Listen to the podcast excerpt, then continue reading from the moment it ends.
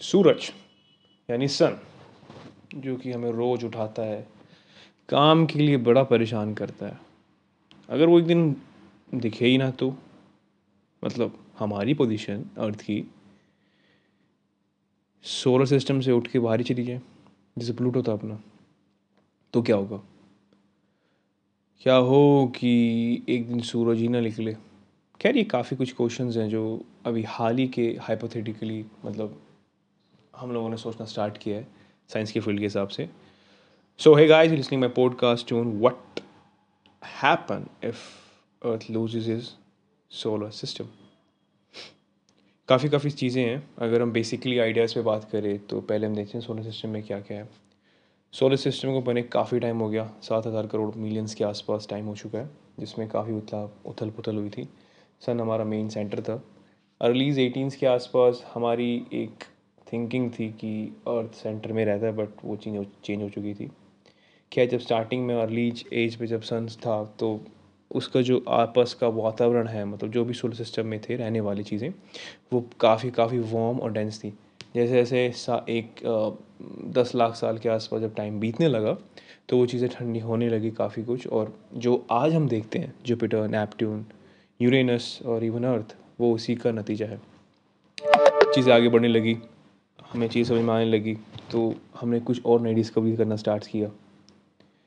फिर हमें asteroid belt के बारे में पता लगा काइपर बेल्ट जो कि एस्ट्रॉयड बेल्ट की तरह डबल है। उसके बाद हमें प्लूटो मिला, फिर हमें ओल्ड क्लाउड मिला, जो कि एक घेरा, घेर रखा है हमारे सोलर सिस्टम को।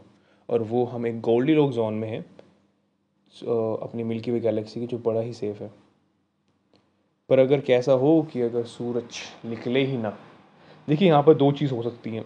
पहली बात ये कि कोई ऐसा अदर स्टार कोई फ्लोटिंग स्टार जो कि सूरज की तरह उससे बड़ा या छोटा, हमारे सोलर सिस्टम ओट क्लाउड में एंट्री कर लेता है और वो एक तबाही मचा देता है, जिससे ये हो सकता है कि हमारा सन बचे ही ना।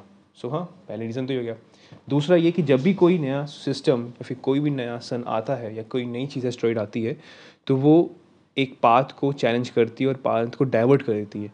तो वैसे एक चीज़ हो सकती है कि अगर कोई भी चीज़ ऐसी होती है कि कोई भी सिस्टम आता है, अभी हाल ही में रिसर्च किया है कि ग्लिम्सी सेवन टेन एक ऐसा एक ऐसा सन है या फिर एक स्टार है, जो कि घूमते घूमते हमारे ओल्ड क्लाउड में एंट्री कर सकता है, वो भी एक, पाँच लाख के साल के आसपास। काफ़ी दूर टाइम है बट ये पॉसिबल है और हो भी सकता है।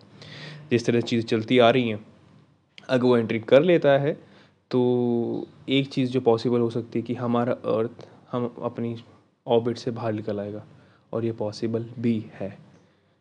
उसके बाद हमें काफ़ी चीज़ें सामना करना पड़ेगा। जैसे जैसे अर्थ दूर होती रहेगी तो हमें चीज़ देखने को मिलेगी।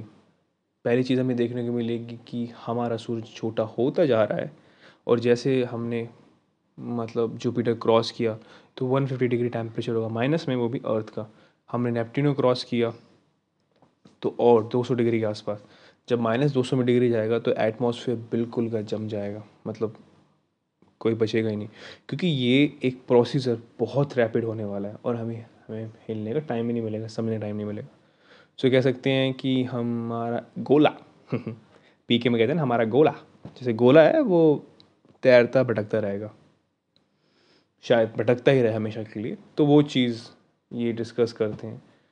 सो so, if you get knowledgeable so just subscribe it and you like it just share it. Plus don't hate it because science is everything